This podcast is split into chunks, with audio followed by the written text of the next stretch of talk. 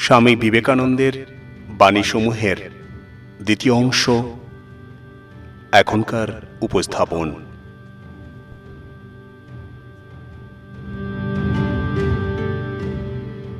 মানুষকে সর্বদা তার দুর্বলতার বিষয়ে ভাবতে বলা তার দুর্বলতার প্রতিকার নয়, তার শক্তির কথা স্মরণ করিয়ে উৎসাহ দেওয়াই প্রতিকারের উপায়।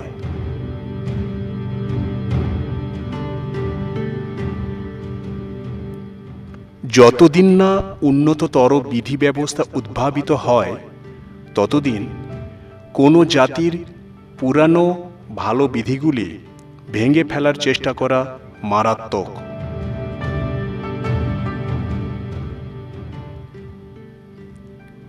বিধাতার নিয়মে, চরমে সকল প্রাণেই পূর্ণাবস্থা লাভ করে। অতীতে আমরা যেভাবে জীবনযাপন করেছি যেরূপ চিন্তা করেছি, আমাদের বর্তমান অবস্থা তারই ফলস্বরূপ। আর এখন যেরূপ কার্য বা সিদ্ধান্ত করছি, তদনুসারে আমাদের ভবিষ্যৎ জীবন গঠিত হবে।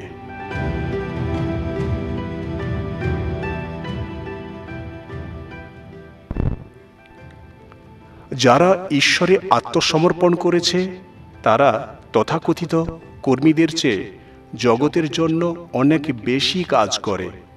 চিত্তশুদ্ধি ও মৌন থেকেই কথার ভেতর জোর আসে।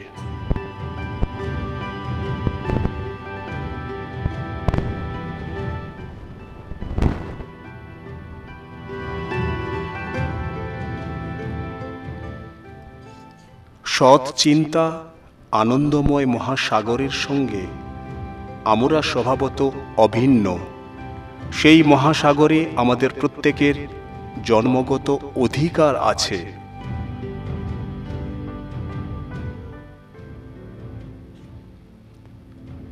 প্রকৃতিতে বৈষম্য থাকলেও সকলের সমান সুবিধা থাকা উচিত।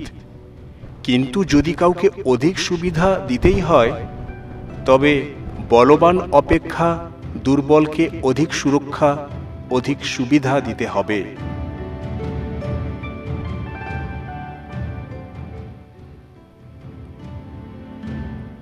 মনের মধ্যে স্তরের পর স্তর রয়েছে। এই সকল অন্তর্বর্তী স্তরকে অতিক্রম করে আমাদের আপেক্ষিক জ্ঞানের ঊর্ধ্বে ইন্দ্রিয়গ্রাহ্য জগতের ঊর্ধ্বে যেতে হবে।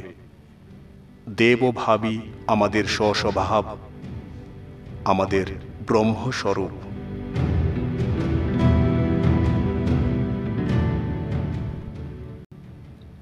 যতদিন না অসৎ কর্মের গতিবেগ একেবারে রহিত হয়ে যাচ্ছে, কোনো ব্যক্তির পক্ষে সত্যকে প্রত্যক্ষ দর্শন ও উপলব্ধি করা অসম্ভব।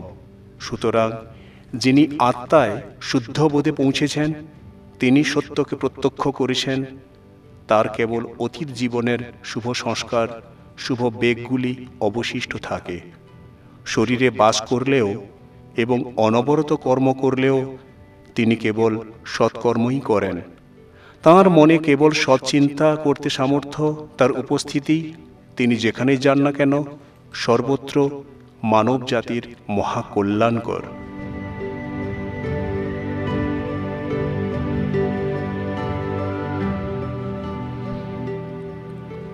সুন্দরের প্রতি আমাদের যে আকর্ষণ, তা ভগবানের দিকে চালিত করতে হবে। তিনি স্বয়ং সৌন্দর্য স্বরূপ। তারই প্রকাশে সকলের প্রকাশ। জগৎটাকে একটা ছবির মতো দেখো, জগতের সৌন্দর্য সম্ভোগ করো।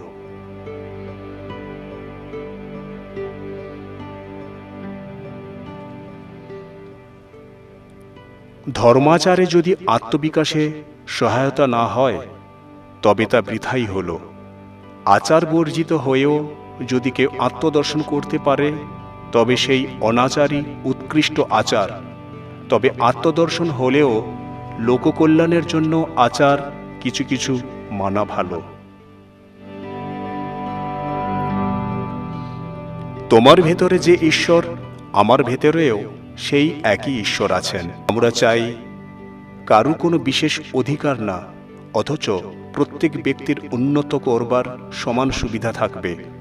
সকল ব্যক্তিকেই তার অন্তর্নিহিত দেবত্ব সম্বন্ধে শিক্ষা লাভ করতে দাও।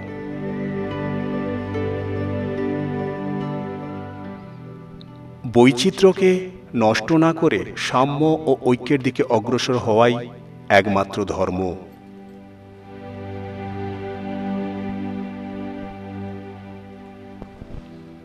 মানব সমাজ থেকে ধর্মকে বাদ দাও। কি থাকবে? বর্বরে পরিপূর্ণ একটি জঙ্গল ব্যতীত আর কিছুই থাকে না। ধর্ম, মত মতান্তরে নেই। ধর্ম হওয়া, ধর্ম অপরক্ষানুভূতি।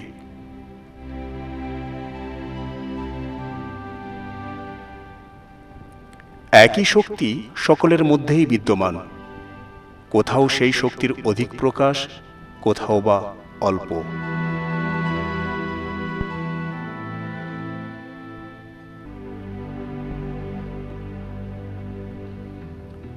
কোনো ব্যক্তিকেই তার দোষ বা অসম্পূর্ণতা দেখে বিচার করতে নেই। মানুষের যে মহা মহা সদ্গুণ দেখা যায়, তা তার নিজের, কিন্তু তার দোষগুলি মনুষ্য জাতির সাধারণ দুর্বলতা মাত্র।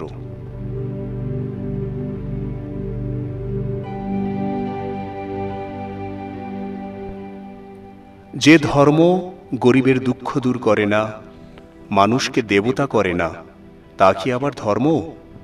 প্রথমে দুষ্ট পুরুতগুলোকে দূর করো। শত শত শতাব্দীর কুসংস্কার ও অত্যাচারের ফলে তাদের উদ্ভব। যেখানে পুরুতন্ত্রের উদ্ভব হয়, সেখানেই ধর্মের পতন বা গ্লানি হয়।